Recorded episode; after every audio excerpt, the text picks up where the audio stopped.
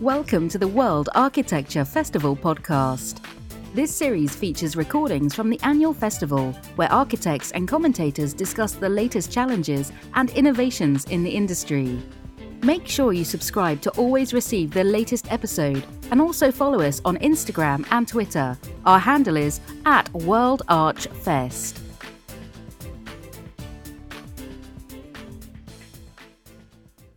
Well, good afternoon, ladies and gentlemen.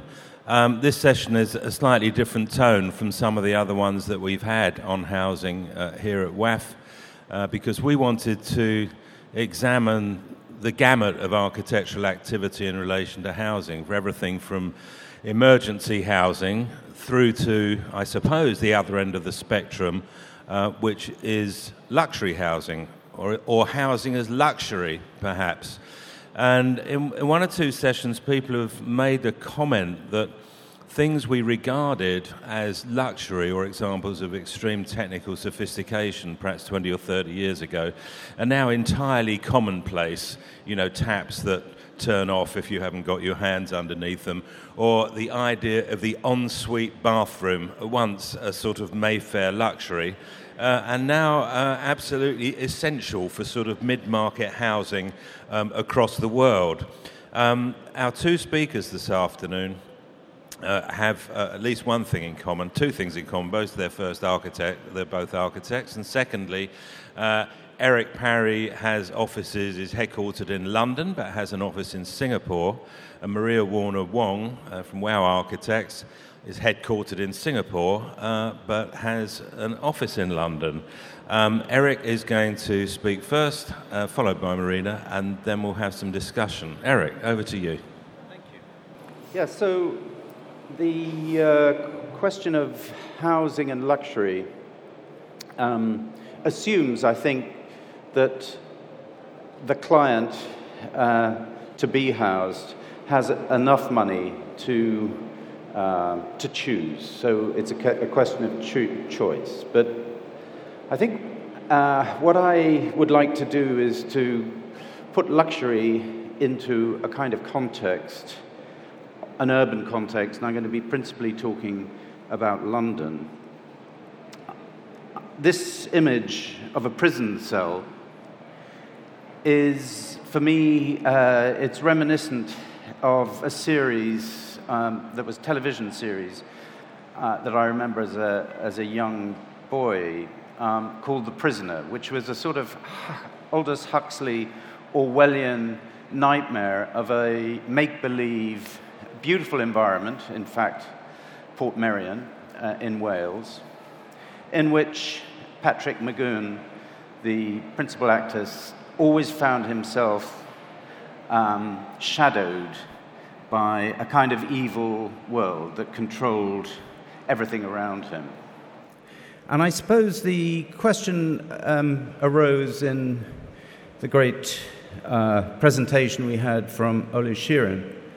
Um, within a gated complex, like Interlace, in fact, uh, when you meet the jogger there on that running track, one has to say, what is the touchstone? A brilliant set of spaces and gardens, what is the touchstone that makes one feel com- comfortable in a gated, essentially a gated community? The, uh, I suppose this is a, a drawing uh, from many years ago through the uh, Hotel Tassel in, in Brussels.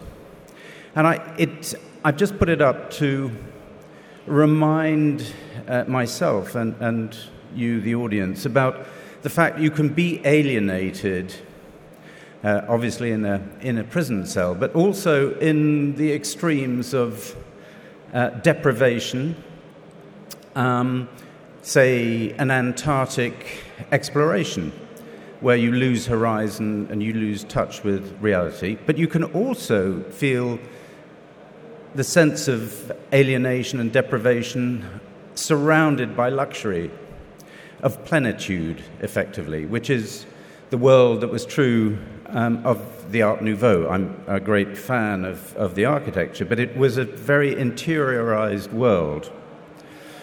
Uh, I had a client who, um, yeah, was not comfortable in, in, in a, a very social context. So he bought this chateau in France. Um, it was a remarkable job, uh, a set of rooms, wonderful program. Um, but the thing that was extraordinary was that at a certain point I got rung up uh, by the client, say he was being disturbed by the sound that he couldn't put his finger on, but he was sure it was something to do with water and pipes. So I got Arup Acoustics to come out here, uh, and they measured everything, and they concluded that it was the most silent place they'd ever recorded, and that was his problem.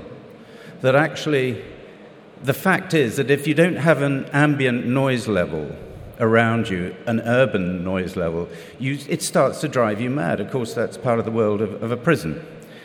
Um, so, other clients, this is what I would say is something to do with the Arcadian dream of retreat as well. A small project you can just see on the right hand side of this building to allow um, a contemporary space for a family. But it's background is this amazing 14th century castle, which in itself was a, was a, was a dream.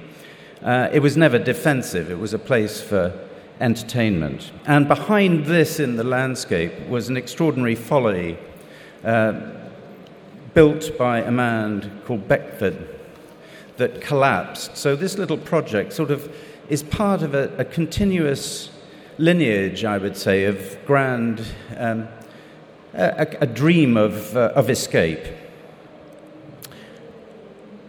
For me, I'm really now just going to talk about some uh, luxury housing that's been part of uh, the projects in, in Westminster. And this is, this is one. This little model is a connecting link between a great Cubitt house, he's a developer from the 19th century, and a Mews house. Um, and in the middle of it is this very beautiful link um, and garden, a kind of world of escape um, and great comfort. But it is on a street, it's a residential street, um, very interesting. Uh, another project is this project that you can just see a square, I think, in the image, the aerial image. And that square actually marks as you will see on the bottom right, the footprint of a Carthusian monastery built after the Great Plague of 1348 by a fantastic architect called Henry Yevele.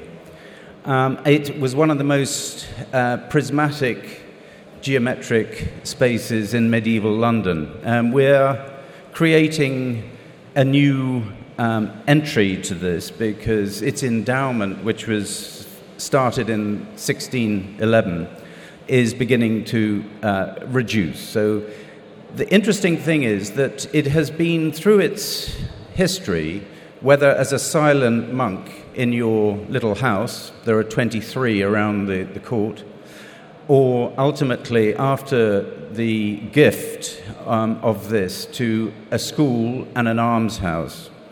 It has been a palimpsest of the history of dwelling um, and that continues. There are 40 brothers who you have to be between 60 and 80, and you have to either have given your wealth away or to be impecunious, and then you can live here. It's an almshouse. It's an amazing luxury, if you will, in old age. And I'm just going to talk about two projects in Mayfair um, to show, I think, that the best way of setting luxury is in the middle of a very ordinary urban context. Uh, really, by ordinary, I mean great. this, is, uh, this is an aerial view of uh, New Bond Street on the top, um, a street called Maddox Street, where you can just see some, some uh, Regency houses that were turned into offices.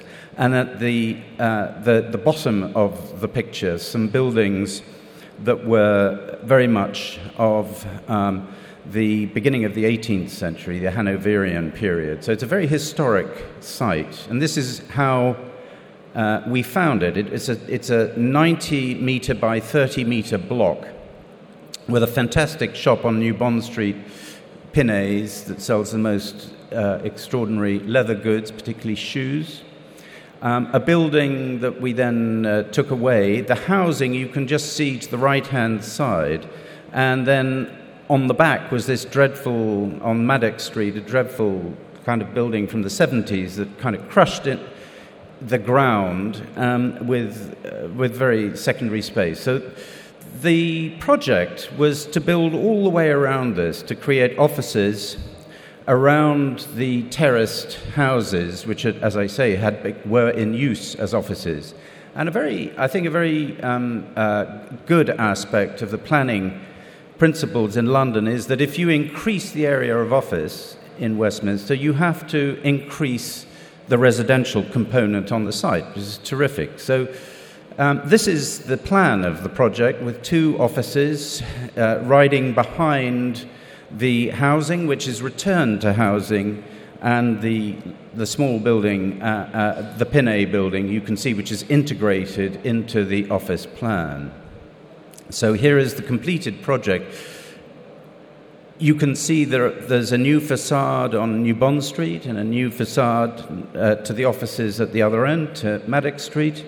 In between, there are small shops, uh, and in between those are the entrances to the apartments that are reinstated here.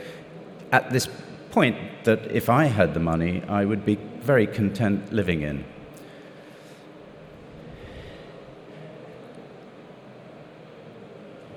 The other project is a, a slightly livelier, livelier context. Um, it's the building that uh, is what I described as the block near Eros and Piccadilly Circus, where again the uplift in, in what I've described as sort of urban tooth decay, you can see that sort of uh, blank space in the middle of the block um, that uh, is this. Um, in uplifting the office component, um, th- at the same time, uh, this is the proposal, so that was the before, this is the proposal. Uh, new, uh, new, new shops, the idea being to activate the street as much as possible. Um, gave rise to this art commission for the ceramic building, and the building sits there with its shops, its offices. Uh, and in, in plan, you can see that what was a chaos is now uh, a, a, clear plan of entrance to office in the middle, uh, retail of a bigger scale to Piccadilly, smaller scale to Jermyn Street, and above it, you will also see then on the right hand side the configuration of housing of apartments that are dropped into the plan, knitted in, rather than um, uh, in some formal way announcing their presence as luxury housing. Um, so that on this corner you can see Piccadilly, but across the way you'll see an old office building which has now been turned into apartments for rental for the Crown Estate. You can have breakfast uh, and live in an apartment that looks down to Westminster and the rather wonderful roofscapes uh, that are adjacent. This used to be a sort of attic for clerks.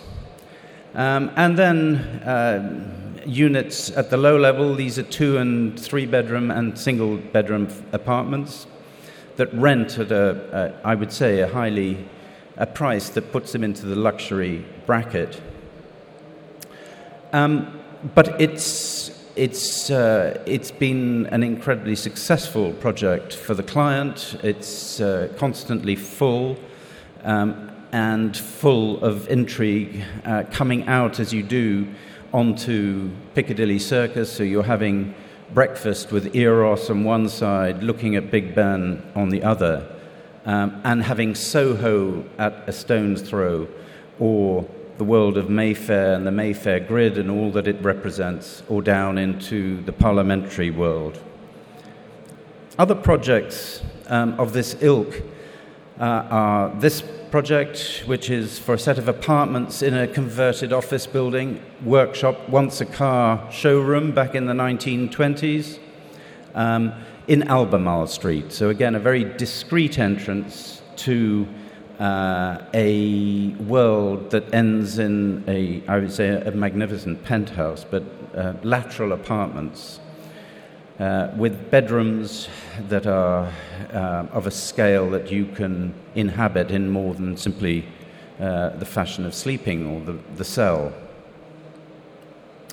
So I suppose I end with this question of what satisfies the idea of luxury. And I believe, in terms of interiors, it is about a dialogue that is genuine rather than artificial.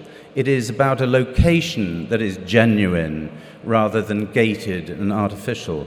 And I think that is what, uh, absolutely, as far as I can see, is the aim of uh, the clients that I know can afford luxury in, in London. They want to be part of the everyday, they want to be part of the city and not set apart. Uh, and so I end with this image of Freud's consulting room where every object and piece was in dialogue, an amazing world um, of obviously highly charged interiors. Thanks.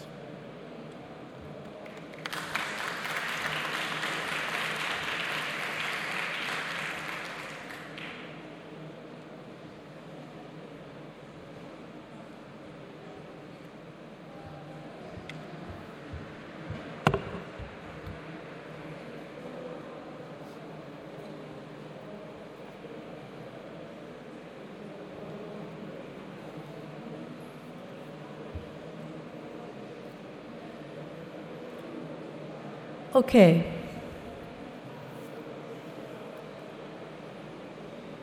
Sorry, excuse me. Can we start that again?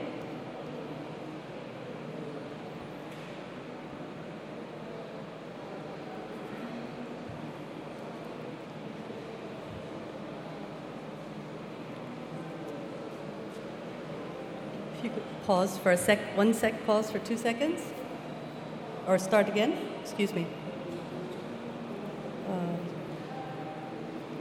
okay. Thank you. Okay, good afternoon. Hi, I'm Maria Warner Wong from WOW Architects in Singapore, and I'm very happy to be here today to talk about the subject of luxury homes. I've never spoken about our work in this way before, so the topic of the work seen as luxury is a different way of referring to it, but it certainly is something we feel is a luxury. Um, our firm, WOW Architects, is a Singapore based firm, which is a multidisciplinary firm. We do architecture, interior design, and landscape. And normally we do all three in the projects, especially the homes that we do. So, all of the projects that I'm showing today are projects where we did the integrated service of design from beginning to end. Um, our experience over the past three decades working in Asia is really what defines our approach to design. It's the places where we work that have incredibly different sites, cultures, clients, values, traditions that really motivate us and inspire our approach to design. So rather than having an idea or a solution or a system of design that we export or a style, we actually respond to the place where we design. And I highlight each of these locations, some generalized as continents, um, because they are what have motiv- inspired our approach to the work. Our core strength lies in our ability to respond to a place and its people and create spaces that are experientially derived from the culture.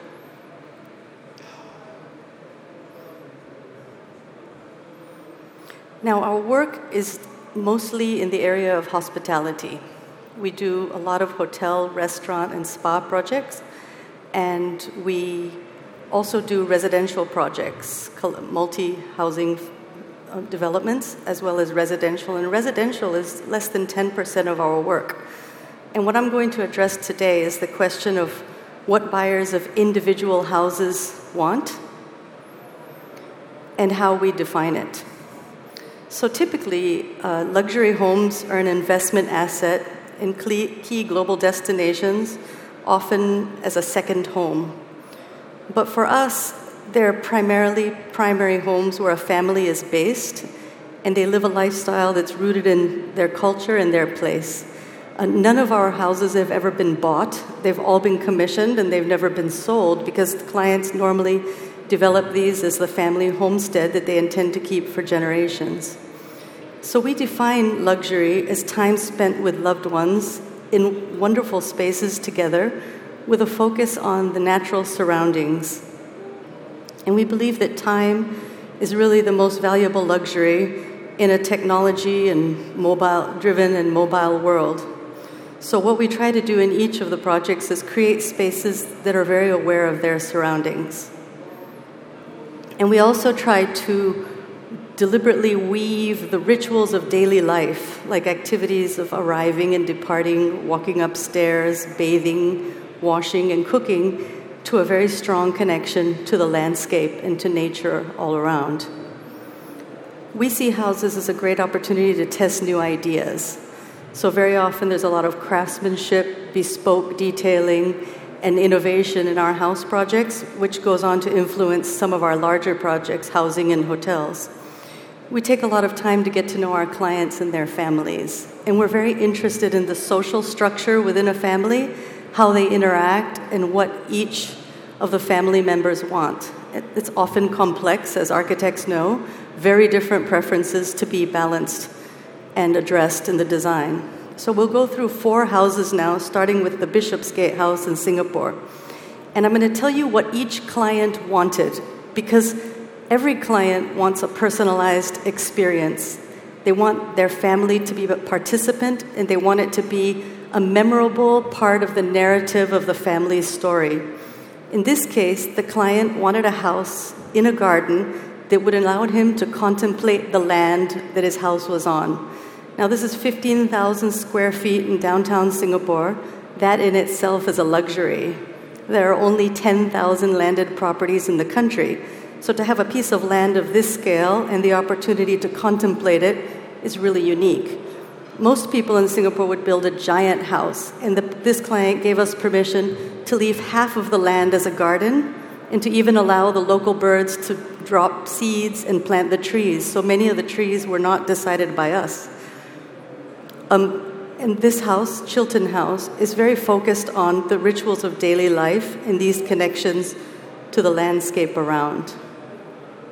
The third house is a house in Bangalore, and the client's goal here was really to make a statement about his place and his family's place in their community and in society. A statement to say they had arrived. And for them, the perfection of materials, the bespoke details, the, the luxurious finishes were paramount. And really, effort and no expense was spared in trying to get the perfection and the authenticity and the originality of these pieces. So there was a lot of original furnishing design, lighting design, and the materials themselves were the best throughout. And this one in Singapore is an apartment building for a family from the Middle East and they wanted a home that was culturally sensitive to their lifestyle and to the social structure within their family. And we needed to address the individual preferences like we always do, but in this case, culturally, it was very different. They wanted a, a, an interior that was a reflection of their eclectic sense while providing their family with a comfortable home to live in. In the case of the Sentosa Cove House, our client was a collector of oceanfront homes around the world and wanted this home, which was going to be their, home, their family base, to have an unobstructed ocean view. They wanted an urban retreat for extended family that was really sensitive for their visiting family from all over the world. So, almost like a holiday home as a primary home. And in this house, we were required to have an ocean view from every place in the house. Okay, every bedroom, the kitchen, the service areas, the bathrooms, the corridors, everything had to have that ocean view because they said, this is why we bought this property and we want that experience and we want it to be different from each room. So they didn't want repetition, they wanted uniqueness. And this one, which is actually our first house done over 10 years ago, is a very interesting house where what the client wanted was an inward oriented, garden filled building with gardens at every level.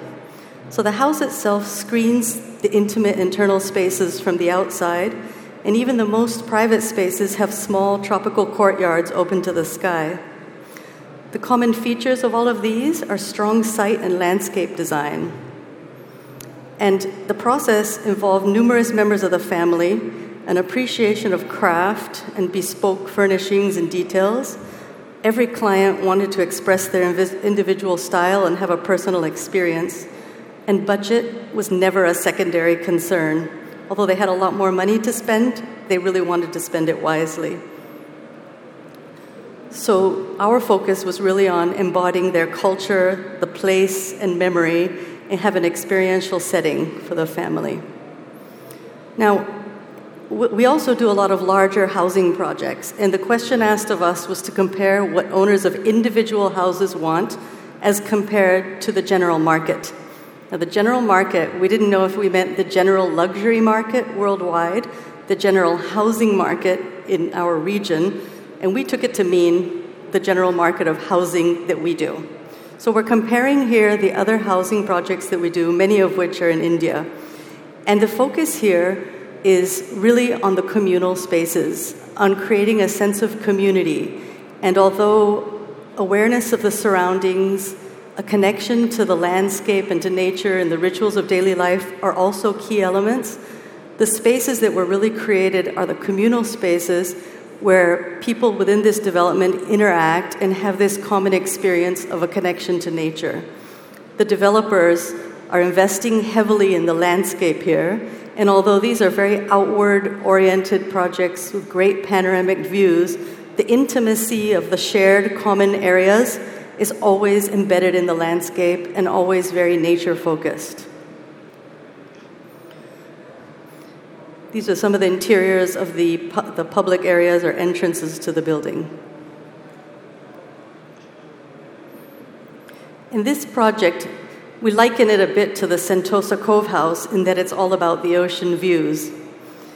And here we have a beautiful apartment building overlooking the sea and really defining luxury for the city of Chennai. Now, the previous project was in the north. Now, in Chennai, which is a smaller city, this is a really outstanding and unique example of the ocean view. So, they wanted this rooftop communal area with a swimming pool with the ocean view all as part of the experience, and again as a communal experience.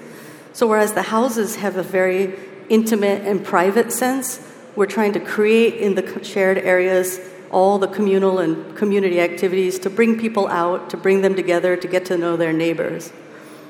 Um, this project, like the others, is a study in high rise development. It's the tallest building, residential building in North India, and it's been ongoing for the past seven years. In a way, it was a very brave client because it was the first of our clients to really understand and appreciate the value of landscaping throughout the building at all levels and in all areas of the building. And they have invested very heavily in realizing this green landscape communal experience and even in the individual units. But of course, the clients, the buyers, have different wants from what the developers want. The developers, like the, the private homeowners want to express their own flair and their own influence and their own vision. The buyers, of course, they want the prime address, they want the facilities, they want amenities, and it's a very difficult competitive landscape for developers to actually have something that's so special, so different, and so unique. And the emphasis on landscape is something that the buyer is very drawn to because they know that they and their children and their grandchildren will have these spaces to share. Uh, this one in Malaysia is a very different project because the proposition put to us was multi generational living. The idea that you could buy an apartment or two apartments or a granny flat within one development, and with minor modifications, you could link them either on two levels or adjacent to each other to create this Asian idea of multi generational living. And this facility actually has wellness facilities, medical care, care for small children, care for the aged, all within the development as part of the, the development package. So, if we were to compare the buyer's expectation to the experience we offer, we would describe it as clients asking for lush greenery, and our approach is to provide them with an immersive landscape that you participate in rather than look at. Um, they seek a lot of global brand name, famous products, and we encourage them to have a more curated environment that draws on the local, the authentic, elements and weaves them together with all the beautiful things that they want from around the world. So, the difference then between luxury houses and luxury housing is we can say in our design that the luxury houses are very much enclosed and internally focused, whereas the housing is very oriented toward the panoramic views and it's about visual prominence. It's about seeing the world around you and being seen. The house as a secluded retreat is complemented by the bigger development as a community haven. So, those secluded spaces are actually places for neighbors and family members to come together for celebrations. And the orientation of the building, the inward, intimate spaces within a house, versus the panoramic views and outward orientation, even panoramic view gardens and activity spaces with views are something that the buyer would be very interested in. So, this is just our contrasting approach to the question of housing and luxury. Thank you very much.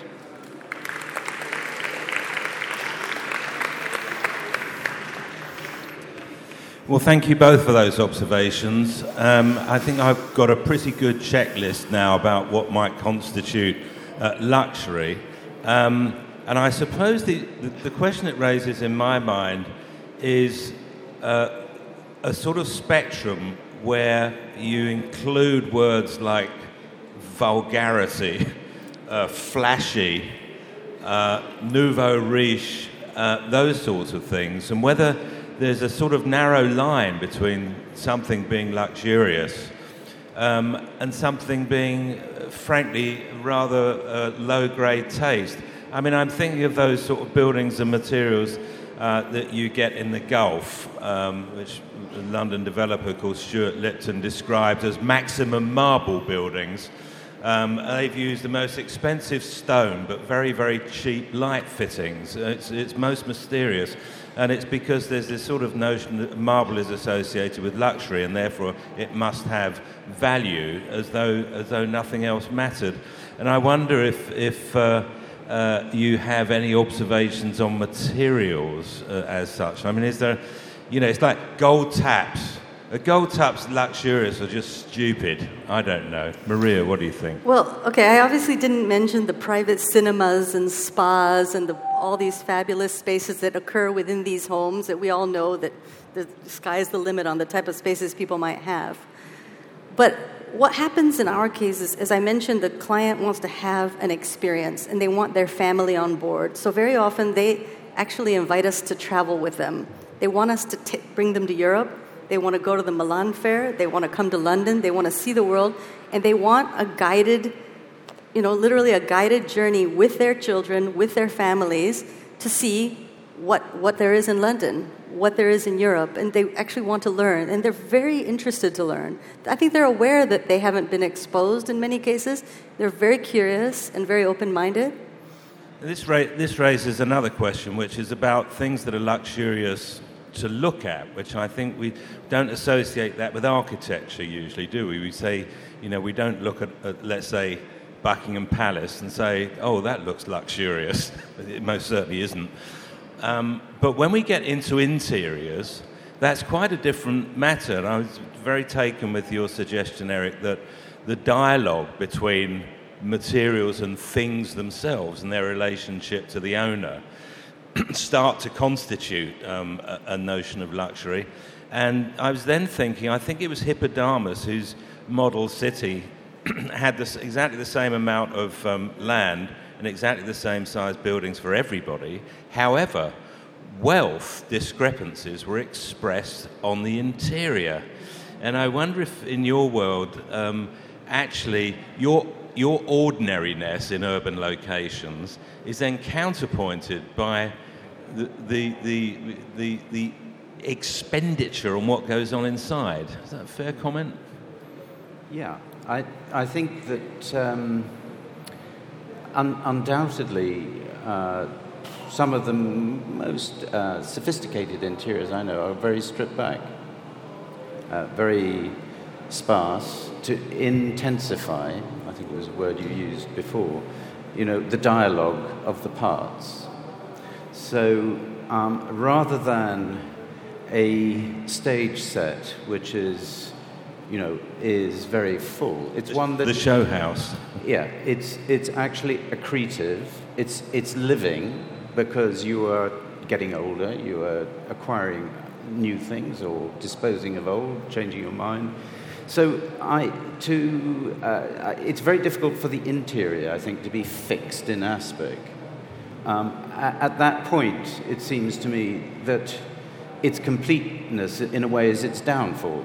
So, um, I, you know, and in the same way as I think one of the problems we see, I mean, I suppose given the opportunity from a European perspective at least, of where one might choose to live, I would say ultimately Paris must be it, with a street and a boulevard, a kind of culture of meeting and conviviality and wanting to be part of a community. So this, the problem, of course, the villa is one issue for us in contemporary design. Um, the other is, is it's the space between the villa and the mass housing project, whether for Luxus or for, you know, um, for social housing.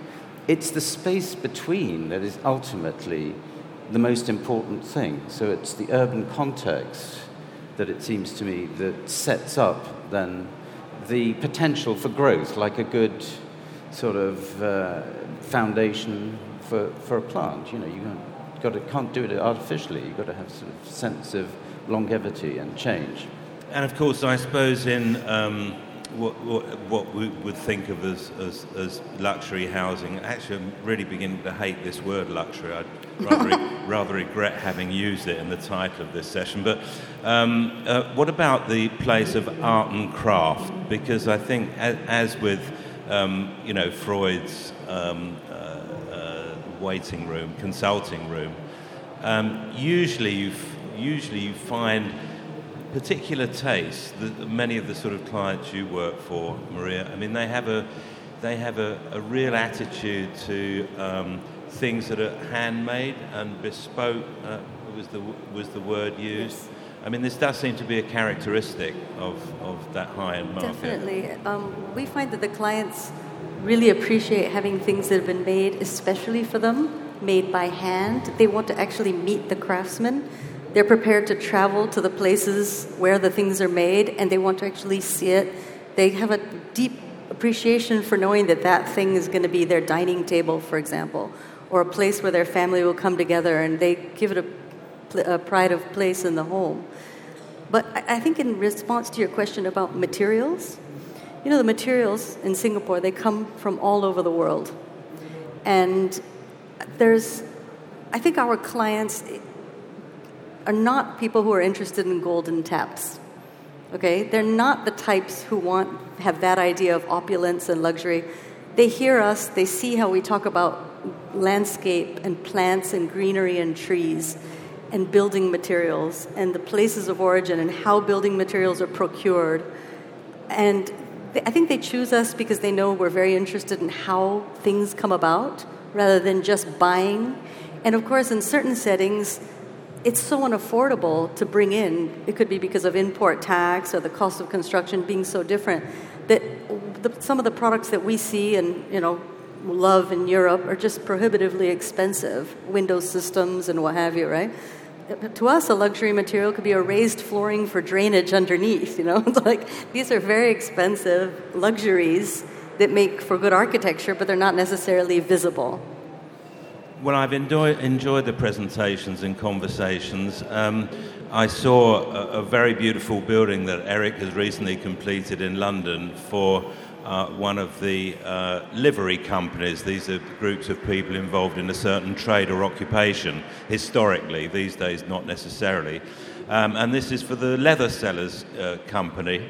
And it's the most beautiful use of leather imaginable. And under any other circumstances, you would say this is an extraordinarily luxurious livery hall.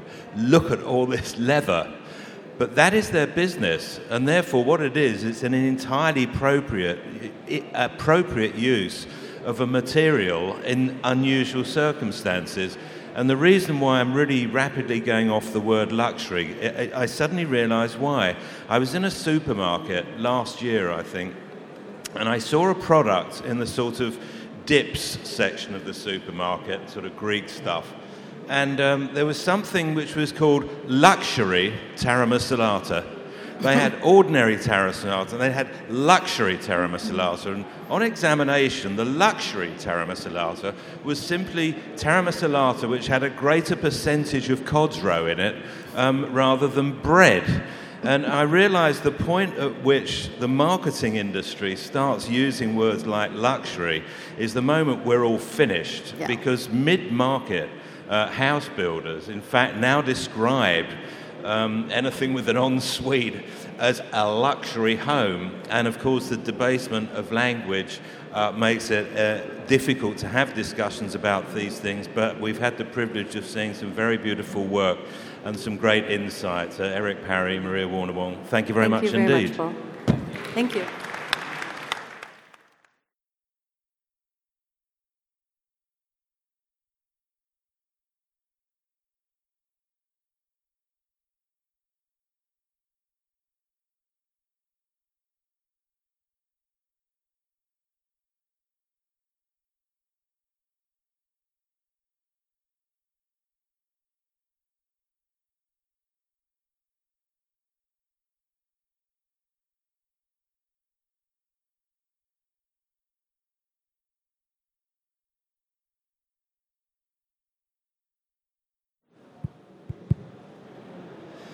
Uh, for anyone who might be interested, um, there's a reception starting now uh, on the ABB stand just outside where you can meet Christine Murray, who's the editor in chief of the Architectural Review and founder of the Women in Architecture group. So if you'd like to meet her uh, or see people from ABB, they're having a reception with refreshment. I think that means alcohol.